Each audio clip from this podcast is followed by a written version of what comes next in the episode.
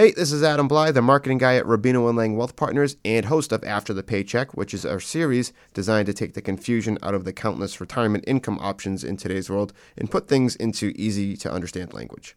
In this episode, I speak with John Connolly, who is an investment advisor rep, to discuss how financial advisors calculate a person's probability of success in retirement and what are some factors one should consider as they prepare to withdraw from their retirement accounts. Now, the type of people that I think would benefit from listening to this episode are if you have more than one retirement account, so if you have multiple I R As, four oh one Ks, uh, a Roth I R A, et cetera, et cetera. Uh, if you're unsure of how or when you should start Social Security benefits withdrawals to help maximize your income in retirement, or if you're a do-it-yourselfer who doesn't understand the tax implica- uh, implications and or growth opportunities of your income in retirement. So again, this episode of After the Paycheck is how financial advisors calculate probability of success. Enjoy. Welcome to After the Paycheck, the video series dedicated to helping people to and through their retirement process. Today, I am here with John Connolly, partner and investment advisor, investment advisor rep, investment advisor. How do we? Investment advisor representative. What is? What does that mean? It means I'm licensed to give advice on investments and so forth. And also what it really means is that I'm a fiduciary, which means that I have to act on my client's best interest, okay. which, you know, goes without saying in this day and age. But there are individuals who are not a fiduciary, so to say. Gotcha. So like from a legal point of view, like, hey, you are a fiduciary and you do what's in the client's best interest. That is correct. Correct. Um, And partner here at Rubino and Liang Wealth Partners. I think I already mentioned that. Sidetracked. A little, little bit something new every day. I I also introduce this as the video series, but uh, if you're watching the video right now, you'll notice that we're in a little bit of a different uh, room, the situation that we've kind of started to build here at Rubino and Liang Wealth Partners.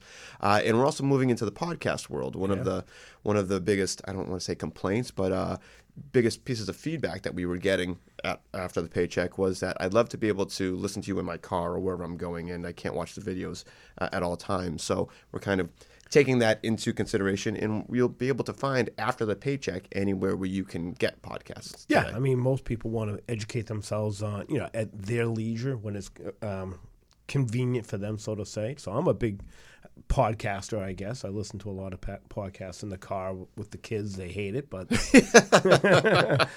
but I do listen to podcasts. We, we want to be where the people are, right? Exactly. Don't force them to come to you. We want to be where you are. So yeah, so you know, yeah. Now you can either find us at after the paycheck dot com or wherever you get your podcasts. So let's move on to the actual topic at hand for this week's or this episode's uh, situation, which is uh, talking about probability of success, and it's a term that financial advisors use when they're, you know, sitting down with somebody and going over the portfolio. But the idea to discuss this topic came from a concern that somebody had where they said, I have, you know, four or five different retirement accounts. How do I know which one I should be taking from and how much I should be taking from at a time? So uh, before we get into like a little bit of the who should know more about this, can you mm-hmm. define like a little bit more of the, uh, what did I just say? It's probability, probability of, success. of success. Yeah. So when we sit down with someone, we go through their portfolio and we're looking at what they have. We want to show them what their probability of success might look like down the road once they stop working and throughout their working years up until their life expectancy, so to say. So what we want to do is paint the picture. Okay. If uh, couple A and B was on this path, this is what they're saving, this is w- when they want to retire, this is what they have saved, this is what they're projecting their income to be when they retire, if they're fortunate enough to have Social Security or a pension, their retirement income coming from their investments. Then we take a look at what taxes, what inflation, and what the their current portfolio might project to earn throughout these years. And we showed them that if they didn't change anything and they stayed on this course of action, what is the probability of success? I'll give you an example. Like it might come back as eighty-nine percent probability that you will not run out of money. Okay. So that will tell someone that they're they're on a healthy course. Um, eighty-nine percent. I'm not too sure if I would get on a plane today if I only had an eighty-nine percent chance of getting to getting my destination. yeah. So what that really means is we can make some small tweaks um, to their portfolio to maybe get them to a much higher probability of success. Okay. And I think that kind of tied into what you were talking about, the individual with multiple accounts, where do I take money from and so forth. Right. So if we don't take money from the right accounts or if we don't put some thought into it, and we take it from the wrong type of accounts or at the right wrong time, that could have a negative effect on the probability of success because okay. we're paying too much in taxes. Okay. So you just discussed like one type of person that's going to be interested in, in following the rest of this episode is people that have multiple accounts uh, and aren't sure r- really where to start their withdrawal from, or that how to figure out a strategy from where to withdraw from, which is really what this is about. It's really about the strategy, not picking and choosing which actual accounts in this episode, but discovering that strategy. Yeah, so I call it the extraction. Uh, you okay. go through your whole working year saving for, for retirement, and you're contributing to your four oh one k, mm-hmm. your four oh three b's, your retirement accounts. All of a sudden you stop working. You now have to make a distribution from that, which is a completely different mindset, and there's tax ramifications involved. So let's let's go into an example of that. Let's say I am someone who's been saving in multiple. I've you know my, myself. Uh, it's thirty years from now. I have some old uh, prior four oh one k's from old employees, uh, from old jobs. Um, I have my current four oh one k. I have a small Roth, and I have a savings account. Um, I know I've done, I think I've done, like you said, a great job saving because my mindset my entire life is put money away, squirrel it away, squirrel it away. I get that last paycheck from my employer, and now I need to turn around and say, I got to start taking money from one of these accounts. Number one, how do how do I actually start to do that? And number two, how do I know which is the best method of doing that? Which is the best account to start withdrawing from? Well, you want to take a, get a, an assessment of everything you have, okay, and understand what's the tax ramification for each account that you have when you take withdrawals from it. So in this example, someone who has multiple accounts, they might have an I R A. Yep. If we make a withdrawal from our I R A, we pay ordinary income taxes. That's because it's a tax-deferred account, right? That or, is correct. That's because okay. you put money into this account. You haven't paid taxes on that money while it was growing or when it went in. So Uncle okay. Sam was kind enough to let you defer the tax. It's not tax-free. It's tax deferral. Mm-hmm. It's kind of like the Mass Pike. Uncle uh, Mass State Highway doesn't say you pay the, the toll when you get on. You pay the toll when you get off, yeah. which is very similar to the I R A. Okay. But then there's a Roth I R A, and Roth I R As are after-tax dollars that you contributed, and then they grow tax-free, and okay. any withdrawal is tax-free as long as you held the account for five years. Okay. And then we'll just throw in the um, the non-I R A, a brokerage account, or an individual or a joint account. That's after-tax money, and that money's growing, and anytime we make withdrawals, we would have to pay taxes on the gains that we made, which is capital gains tax. Okay. So there's multiple different type of taxes that may be your account you would have to pay on any type of withdrawal. So you just want to make sure you understand what the net effect is on that and what taxes are due on those withdrawals. Okay. So it's not as easy as me as just saying, hey, I need ten thousand dollars a month and just picking three grand from each account, because that could really screw up my taxes, my tax situation at the end of the year. And then in reality, I would have to then start taking out more money from each of these accounts, right? Correct. So if you go into it haphazardly and you just say, I need um, four thousand dollars a month from my, my portfolio, I'm just going to withdraw four thousand dollars across the board, so to say. Um, that's not the most tax-efficient manner of doing it. You want to look at the effect of each account and uh, pick and choose which one. 'Cause if we take it from the all from the I R A and we're paying ordinary income, we might be paying more taxes than we should, which means we have to dig deeper into that portfolio right. to net that dollar that we're looking for. So you might want to look at the Roth or the pay capital gains tax, which is, could be potentially less than what the ordinary income tax is. Okay. So you just don't want to um, arbitrarily just go across the board and make a withdrawal. You want to have a distribution plan or an extraction plan, as I call it. So getting into like the, the paying of taxes, and you kind of already tar- started to touch upon this about the not the dangers, but like uh, the things you have to be aware of when you're t- extracting this money and understanding that, oh, you have to, you might be paying more taxes here and there, because if I'm thinking I have a million dollars between these accounts and I need, you know, ten thousand dollars, so one hundred twenty thousand dollars a year, um, in reality, through taxes, I have to take out more than one hundred twenty thousand dollars a year. Yeah, I, uh, if you need, if you had a million dollars and you needed one hundred twenty thousand dollars net, no, that's a twelve percent net return that you need to, to earn to get that one hundred twenty thousand dollars. So what we would like to see, if you had a million dollars, let's just use a, maybe a little bit more of a realistic um, example of I need sixty thousand dollars from okay. that million dollars to live my life. Gotcha. So we need six thousand dollars net or sixty thousand dollars net, which is a six percent rate of return. Okay. But we have to pay taxes on that money. Right. So it's not so simple as saying, I'm just going to take six percent on my money. Right. We have to maybe take we have to take more than that because we have to pay Uncle Sam. I right. always say you have a silent partner in your four oh one k's, your I R As, or, or an extra beneficiary, and that beneficiary is Uncle Sam. So he wants his income, he income taxes.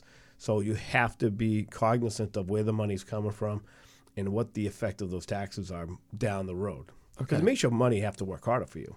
Are there times where, again, if I have various accounts where one might be performing way better, because again, they're not just like they, okay, I'm starting to withdraw from them, so therefore they don't make any interest anymore. Like all these accounts are still in hopefully portfolios that are giving me some sort of rate of return. Correct. Um, if I notice one's doing like twelve percent, one's doing four, uh, should I consider oh withdrawing more heavily more from one than the other, or is there a situation where I might want to not touch either of them? If all of- things were equal and taxes were equal, then you would want to take the money from the one that's earning the least amount of interest. Gotcha. So in that example, if I get something that's earning twelve percent and it's tax-free, and I have another account that's earning four percent and that's tax-free, and I need money, I'm going to take it from the thing that's earning four percent versus the twelve percent. Okay. And that's, again, assuming that they're in the same type of account. Exactly. Right. Okay. So uh, is there a situation where, again, we're talking about all these different accounts. Would it be easier to consolidate them all into just one thing, into just one type of account? Or is that maybe sometimes a no-no because, like we were just saying, you might have one portfolio doing twelve percent and one doing four, but in the following years it might switch? I don't. You know, there's there's the real answer, and then there's the the reality, so to say. So could you take all your I R A money, cash it in, and put it into the, the individual non-I R A account? You can. You'd have to pay all the taxes to make that happen. Okay. Could you take your I R A money and turn it into a Roth I R A, which is tax-free? Okay. You could, but you'd want to have a strategy. You want to go through the process of that Roth conversion of every year I'm going to take some money out of this I R A. I'm going to convert it to a, a Roth I R A, pay the taxes today, so that that Roth I R A is growing tax-free for down the road. Okay. We do that when we feel like we have enough I R A money. We think we're going to be in a higher tax bracket down the road, or we think taxes are going to go up, which I feel they are. So you want to maybe have a tax strategy of, hey, let's take some of this I R A money, pay the taxes today at my rate versus down the road, which might be higher, convert it into something that's tax-free. You can do that, but you got to have a strategy. Okay. You get, you just can't take your I R A money and put it into your non-I R A. You can, but you'd have to pay all the taxes. And I'd make sure anyone who, before they make any of those type of decisions, they sit down and they talk with one, an accountant or a financial advisor, to determine what's the tax ramification of such a such an action. Gotcha. Now, going back to the scenario of, hey, I've been saving in all these various accounts for years. I'm sixty-five. I'm starting to withdraw from certain accounts, and I'm waiting because I'm going to turn on my Social Security in a few years and get my full benefits. Sure. Uh, does that now then affect my tax situation? Like, is that income that gets counted towards my, my actual income? Yeah. So when, you know, taking Social Security is um, a big question mark that we get from people is when when is the right time to take it? When should I take it? And, you know, how much of my Social Security is taxed? You know, okay. we get that all the time. Yeah. And, you know, Social Security is a tricky thing. So what happens is, to determine how much of your Social Security is going to be taxed, what we do is we have to figure out what your provisional income is. Okay. The provisional income is your ordinary income, your tax-free income, and half of your Social Security.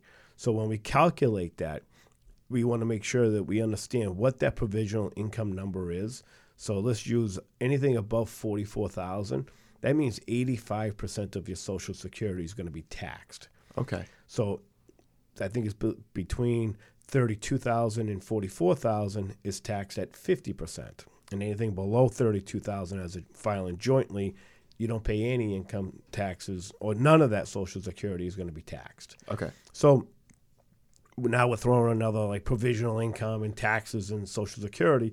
So we want to make sure before we turn on Social Security, what type of income we have, where the income is coming from, and how much of our Social Security will be taxed. Okay. Yep. Now that we know how much of the Social Security is going to be taxed, we have to determine at what rate. Okay. And that is the marginal income tax. Marginal just tells us at what rate of that Social Security is going to be taxed at. It's not just your income bracket. It's a different rate. Okay.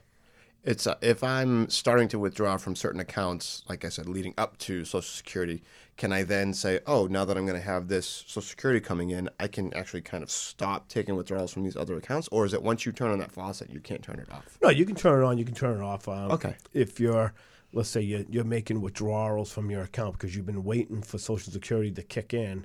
Now, all of a sudden, you don't need as much money from your portfolio or from your savings. You can turn off that spigot, so to say, yep. and turn on the, the Social Security income. We would make sure that we want to, before we turn anything on or off, is understand what type of income we're getting and how that's, how is that going to affect our taxation of the Social Security. Right. Because the what we pay and how we pay determines on the type of income, how much of the income. So oftentimes someone says, ah, you know, I think about taking uh, an extra ten thousand dollars out of my I R A this year. I just want to kind of put it in the bank. And we say, well, let's think about that. What is that? What effect is that going to have on right. your taxation of your Social Security moving forward? So we just want to be, be smart about it, not do anything haphazardly, but make sure that we think things through and understand the net effect of everything.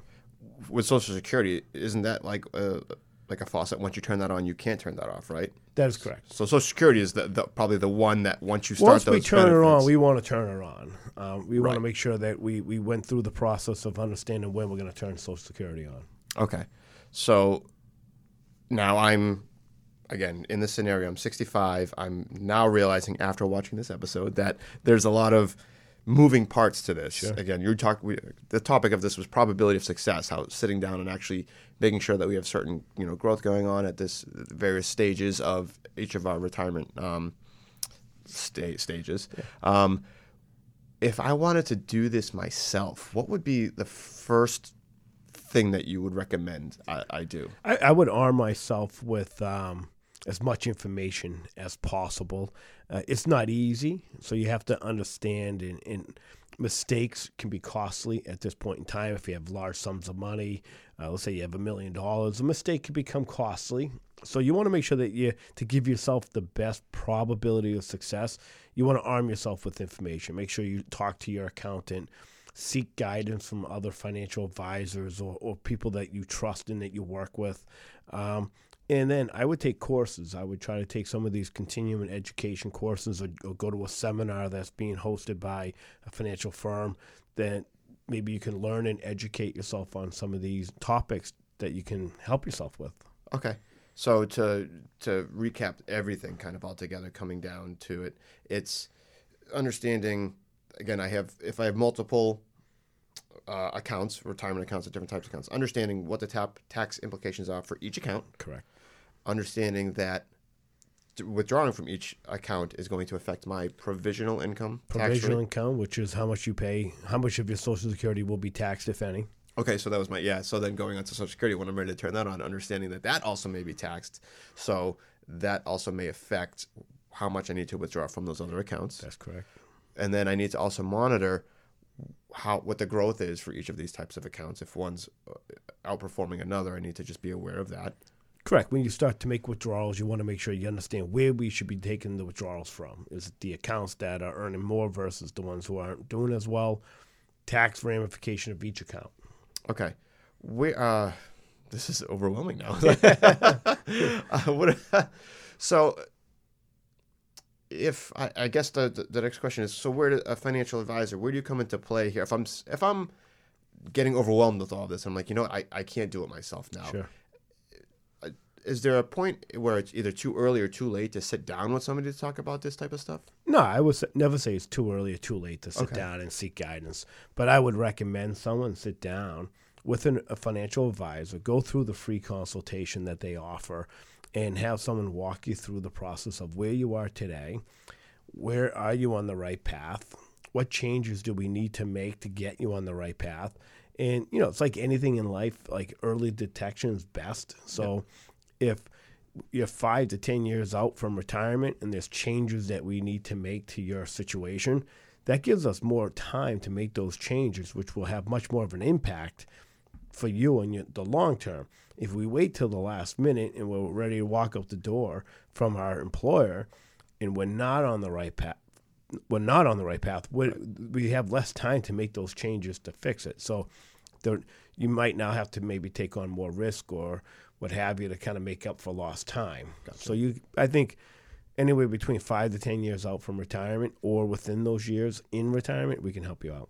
That's probably my biggest, that would be my biggest hesitation if I'm about five to ten years out and I meet with a financial advisor and they say like, hey, dude, you only have like a fifty-three percent chance of, of success uh, in retirement because of the way that you're you're doing things. Is there ever a, a point where you're just like, we can't help you, man? Or like, uh, no, I like, mean, hey, what were you thinking? Well, like, we, I, am, no, I, am I going to be shunned? Like, no, I mean, we look, we don't look at people, we don't judge people. What we want to do is help people. Okay. And um, if you had a fifty-three percent probability of success, we would then map out what you need to do to change that number to a higher success rate.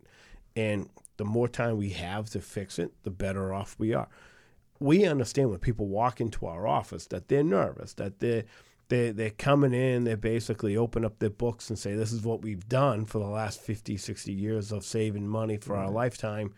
Did we do a good job? We're not here to judge you if you did a good job or not. We're trying to tell you, are you on the right path? What tweaks do we need to make to make your portfolio more efficient? Okay. And sometimes there's big changes. Sometimes there's small changes. Sometimes the situation is just you're, you're not maybe the ideal person for us because you're just not there yet. And what we can help you with is not what your problem is. So we'll guide you and steer you steer you to the people who can help you. I think that's a great way to kind of wrap this up about how if your if your concern is, you know, this, that, or the other thing, and it's it's creating sitting down with a professional and creating that that blueprint or that map or just understanding like, hey, here's a written retirement plan that's gonna actually help, you know, if you're not at a good probability of success, help you get to that that yeah. level. I think anyone who's unsure of what they have, how it works, and where they stand would benefit from sitting down with us for a consultation. Perfect. And at that, I think we will wrap things up. Again, John, thank you so much for, for taking the time today. To, Always my pleasure. I appreciate being here. I, uh, that was uh, that was a lot for me to learn today. uh, if you have any questions or if you have a topic that you'd like either uh, Sam, John, or Ryan to discuss on a future episode of After the Paycheck, head over to that website, w w w dot after the paycheck dot com, and submit a form at the bottom of that page. Until next time, take care. John Connolly and Ryan Marston are investment advisor representatives of Retirement Wealth Advisors, Incorporated, an S E C-registered investment advisor. Rubino and Liang Wealth Partners, L L C, and Retirement Wealth Advisors are not affiliated. Exposure to ideas and financial vehicles discussed should not be considered investment advice or recommendation to buy or sell any financial vehicle. This information should not be considered tax or legal advice. Individuals should consult with a professional specializing in the fields of tax, legal, accounting, or investments regarding the applicability of this information for their situation. Past performance is not a guarantee of future results. Investments will fluctuate and when redeemed may be worth more or less than when originally invested. Insurance and annuities offered through licensed professionals of R and L Insurance Agency L L C, Mass Insurance License one seven eight three three nine eight.